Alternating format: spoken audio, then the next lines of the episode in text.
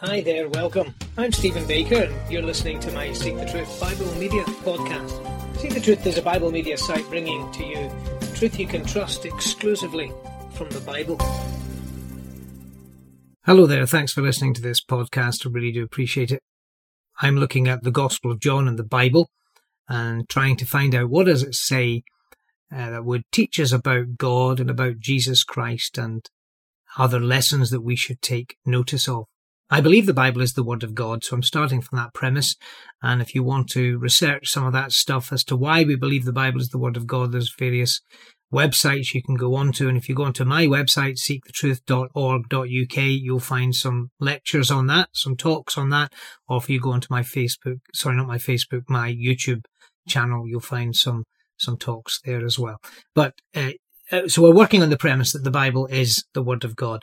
Now, John is the fourth writer in the New Testament who writes about Jesus Christ. And we're right at the beginning of his gospel. So we're in John chapter 1. And let me read to you the verses I'm going to talk to you about today. Uh, it's verse number 10. He was in the world, and the world was made by him, and the world knew him not. He came unto his own, and his own received him not. But as many as received him, to them gave he power to become the sons of the children of God, even to them that believe on his name, which were born not of blood, nor of the will of the flesh, nor of the will of man, but of God. Now, these are really informative verses telling us about Jesus.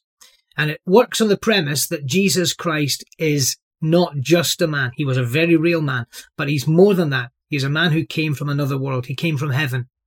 He's the son of the creator. Well, he is the creator, we learn in these verses, because he's equal with his father. That's one of the very complex things about God is a, a complex being. God is made up of Father, Son, and Holy Spirit, equal and yet distinct.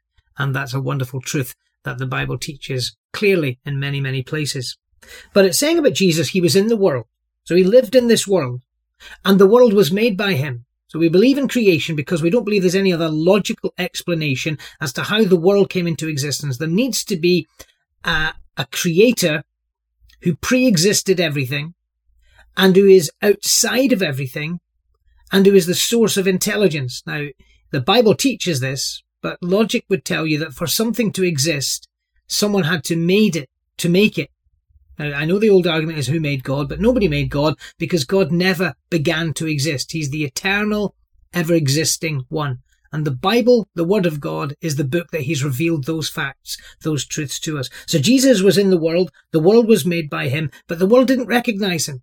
He didn't come with a blaze of glory or some majestic evidence, and yet He distinctly makes it clear that He must be none other than the Creator. There are many, many reasons for that. Again, if you want that information, go onto my YouTube channel or go onto my website, seekthetruth.org.uk, and you'll find links to things like that. And I can give you other information if you're really interested as to why we believe that Jesus is the Son of God. The Bible says in verse 11, He came unto his own, and his own received him not.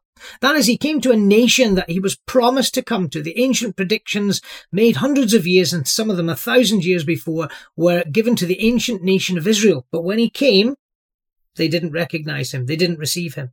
But here we see the first well, maybe not the first, but a very clear indication here in this gospel as to the message of God's forgiveness and welcoming people into his into a relationship with him, into the, his family.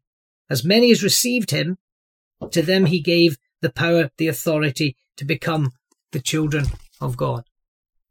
We are all born into the human race at our physical birth. But it's not until we come into a relationship with God through faith in Jesus Christ that we're born into the family of God.